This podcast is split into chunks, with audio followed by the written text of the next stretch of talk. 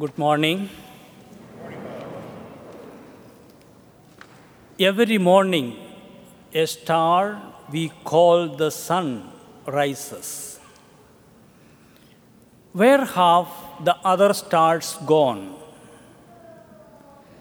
You can almost hear the sun saying, Don't bother with those other puny stars.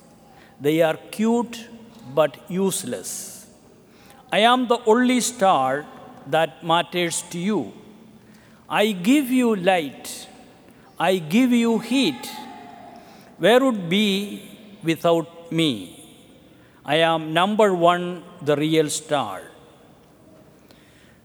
When Jesus said we need to hate spouses, parents, siblings, and children, what he meant is that he must be the first, the real star. He must be the sun outshining all the other stars. He is more than everyone else. Jesus is mentioning three conditions that a disciple must be willing to do to follow him in today's gospel. First, he must hate his own family and his own life.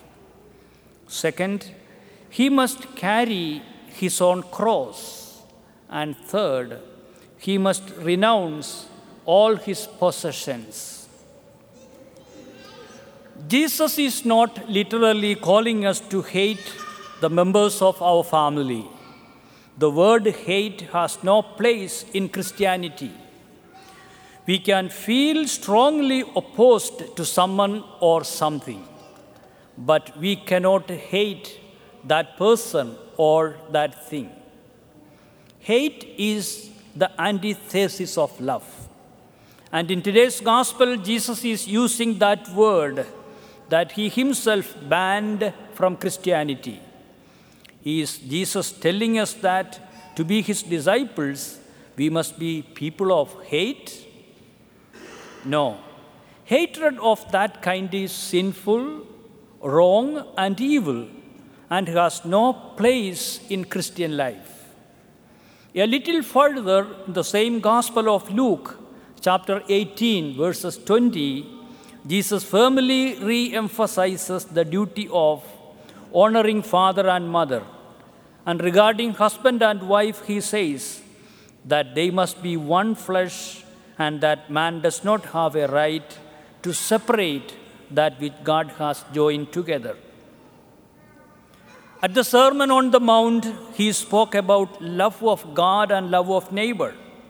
He even told us to love our enemies. How then can he tell us to hate our family members? We need to keep in mind a certain fact. The Hebrew language does not have comparatives. It is not possible in Hebrew, for example, to speak of loving something more or less than another thing. It is only possible to speak of loving or hating. The phrase, if anyone follows me and does not hate father and mother, should be understood in this way. If anyone follows me without preferring me to father and mother. What Jesus is saying that in comparison to our love for Him, all other love must be so inferior. Secondly, Jesus says that we need to carry our crosses and come after Him. This means that we need to be willing and prepared to suffer for the gospel and for Him and to bear these sufferings gladly because we are not suffering alone. We suffer in union with Jesus, who never leaves us alone in our suffering, but always draws near us if we let Him. Taking up our own cross does not mean seeking out suffering. Jesus did not seek out his cross. He took on himself in obedience to the Father. Jesus did not come to make human crosses heavier, but rather to give them meaning. It has been rightly said that Whoever looks for Jesus without the cross will find the cross without Jesus. That is, he will certainly find the cross, but not the strength to carry it. And thirdly, we must be willing to renounce our possessions, that is, our love of material things, for the sake of Jesus. We live in a very affluent area of the world, and sometimes all the possessions we have can fill our closets, garage, and even spare rooms. Why do we have all this stuff? Now, renouncing our possessions doesn't necessarily mean that we need to sell everything and enter a monastery.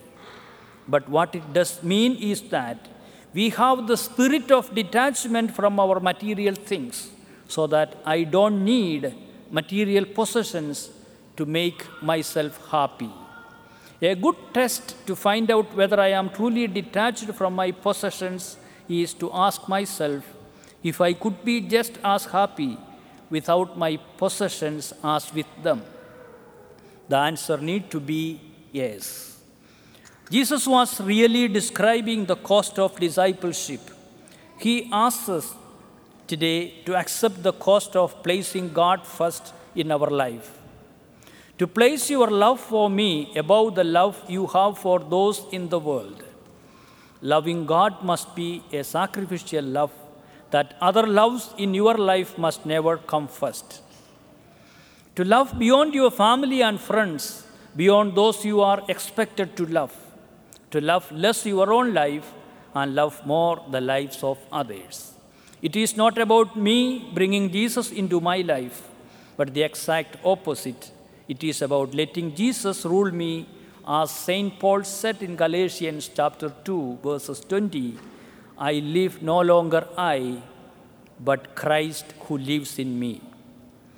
Putting God ahead of our relationships and our possessions is not easy all the time. It is good to ask ourselves the question what do I own and what owns me?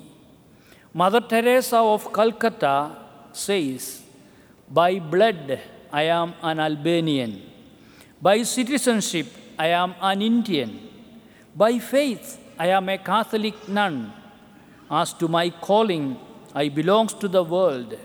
As to my heart, I belong entirely to the heart of Jesus.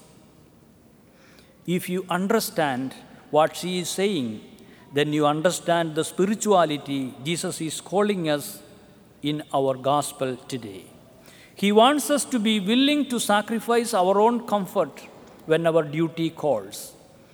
Maximilian Kolbe, who sacrificed his life for a fellow prisoner, so that he might live to take care of his family.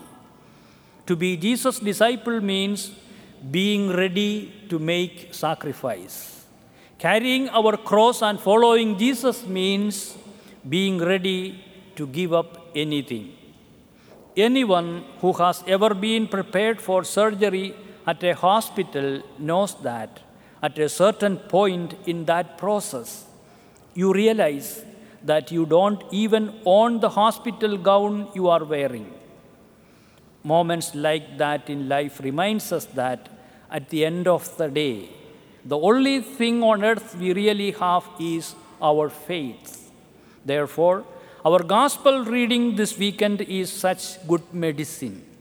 It is good to be reminded that in all things we need to put Jesus first in our lives. When we put Jesus first, all our possessions and relationships will find their proper place. Only Jesus has the words of everlasting life. Amen.